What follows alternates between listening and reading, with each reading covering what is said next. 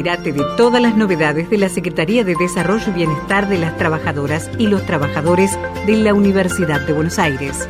En Radio UBA 87.9. Gabriela Bresan, buen día, ¿cómo va?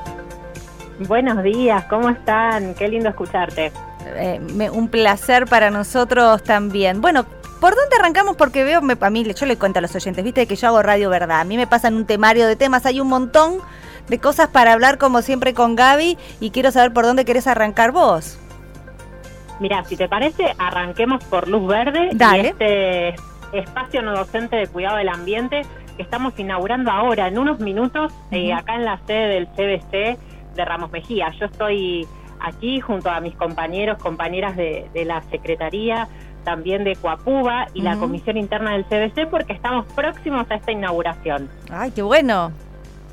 Sí, te cuento que mm, este es el segundo espacio no docente de cuidado del ambiente que desde Luz Verde se inaugura en una facultad o instituto de la universidad. El primero está en la Facultad de Ciencias Económicas y la idea es eh, poder llevar a las distintas facultades e institutos el desarrollo de este programa con especies nativas eh, plantarlas, armar los canteros, eh, tipificarlas, eh, entender por qué cada especie tiene una función y está en determinado lugar de nuestro país y además favorecer al desarrollo de la fauna en función de esa flora que estamos poniendo en cada lugar. Además de aumentar los espacios verdes en la ciudad autónoma de Buenos Aires que son tan importantes para todos y todas.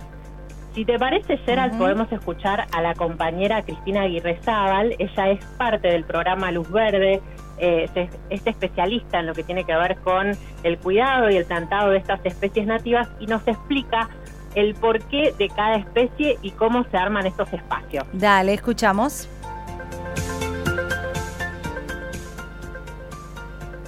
La creación de espacios verdes en los institutos de la UBA surge como proyecto no docente del programa Luz Verde tendiente a la recuperación de biocorredores, espacios perdidos de la ciudad de Buenos Aires a causa de la urbanización excesiva. Eh, es muy lindo vivir todo este proceso porque en muy poco tiempo cambia la fisonomía del paisaje, se va llenando de vida y ya se pueden ver mariposas, colibríes, infinidad de insectos y sus larvas y por supuesto la presencia de diversas aves. Eh, en este proyecto contamos con el asesoramiento del Renacer de la Laguna, eh, de la Facultad de Ciencias Veterinarias y ellos son quienes nos donan la mayoría de las plantas y sus voluntarios son quienes nos acompañan en nuestras actividades. Eh, en todos los casos lo que hacemos es aprovechar espacios preexistentes eh, de flora, pueden ser canteros o macetas, para enriquecerlos con especies que resulten alimento y hospedaje para nuestra fauna. Y también así de esa manera lo que hacemos es favorecer la continuidad de la zona ribereña rioplatense hacia la ciudad de Buenos Aires. Eh, estos lugares quedan al cuidado de compañeras y compañeros no docentes y de esta forma sumamos el granito de arena para disfrutar de un ambiente más saludable para todos y todas en la UBA. Gabriela. Bueno, ahí le escuchábamos a la compañera Cristina Aguirrezábal, ella es parte central de este programa, eh, trabajando para que se vayan armando estos espacios verdes dentro de la Universidad de Buenos Aires. Como te decía, ahora estamos en el CBC, próximos a la inauguración de, este espacio, de este nuevo espacio no docente, seguramente le seguirán otras facultades e institutos, pero esto es parte del programa Luz Verde que ha crecido tanto durante este año.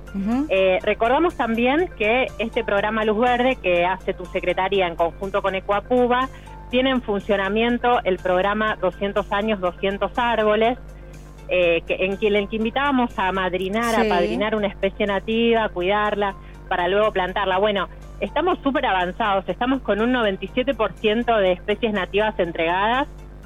Esto significa 194 arbolitos, nos falta muy, muy poco, así que si tenés ganas de ser parte y amadrinar, apadrinar una especie nativa, sumate, falta muy poco eh, para llegar a estos 200 árboles que luego serán trasplantados en distintos espacios de la Universidad de Buenos Aires. Gaby, ¿cómo tienen que hacer aquellos que están escuchando y quieran amadrinar o apadrinar a los arbolitos?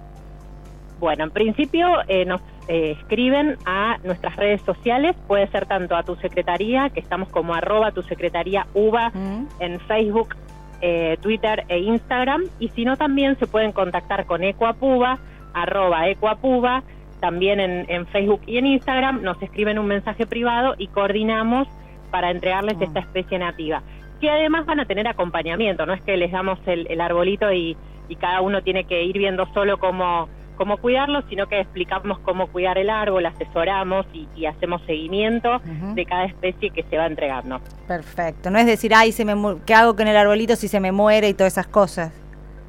Bueno, si llegara a pasar, eh, no hay problema, o sea, todo es salvable, pero de todas formas, bueno, antes de que lleguemos a ese extremo, pedimos ayuda. asesorar para Tal cual. No, porque viste que la, a ver, como la gente de agronomía si nos escucha nos mata, pero viste que uno dice, yo no tengo mano verde, viste esas cosas así, que, por eso ustedes dan asesoramiento y para que sea todo mucho más fácil. Totalmente, y antes de entregar el arbolito ya explicamos cuál es el correcto lugar por circulación de aire, cantidad mm. de sol, eh, veces de riego, así que te vas con una idea completa de cómo cuidarlo para poder estar eh, tranquilo, tranquila y aunque no tengas mano verde, como decís vos, pueda, pueda salir adelante. Eh, ¿Cambiamos de tema y nos vamos a jubilación activa? Sí, vamos a jubilación activa, este programa que nos ha dado tantas satisfacciones durante este 2021. Llegamos a la última charla de jubilación activa que se va a realizar el 15 de diciembre a las 17 horas a través de nuestro Facebook en vivo, como se ha venido realizando desde que inició la pandemia. Esperamos ya el próximo año eh, tener actividades presenciales, pero este año eh, cerramos con, un vivo en las redes sociales. Eh, va a ser un balance y también va a haber palabras de cierre de Hugo Panelo, que es el subsecretario de, tu secretaría, y de Claudio Alonso, que es el, el titular de la materia de psicología del trabajo, que son quienes nos acompañan para desarrollar este programa. Eh, iniciarán ellos hablando y luego va a haber una entrevista a Patricia Schneier. Eh, ella es eh, una jubilada que es un ejemplo de reinventarse luego de, la mm. jubilación.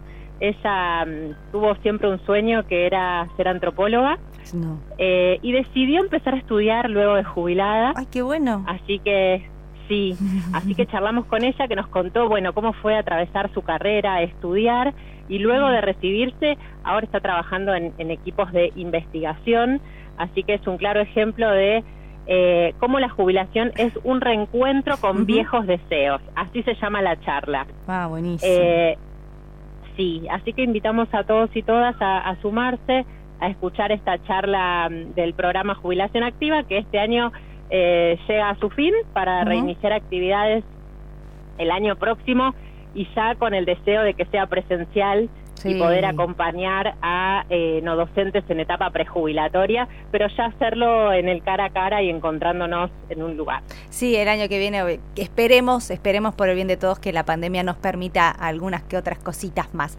¿Qué nos queda? Nos queda recordarles en nuestras redes sociales.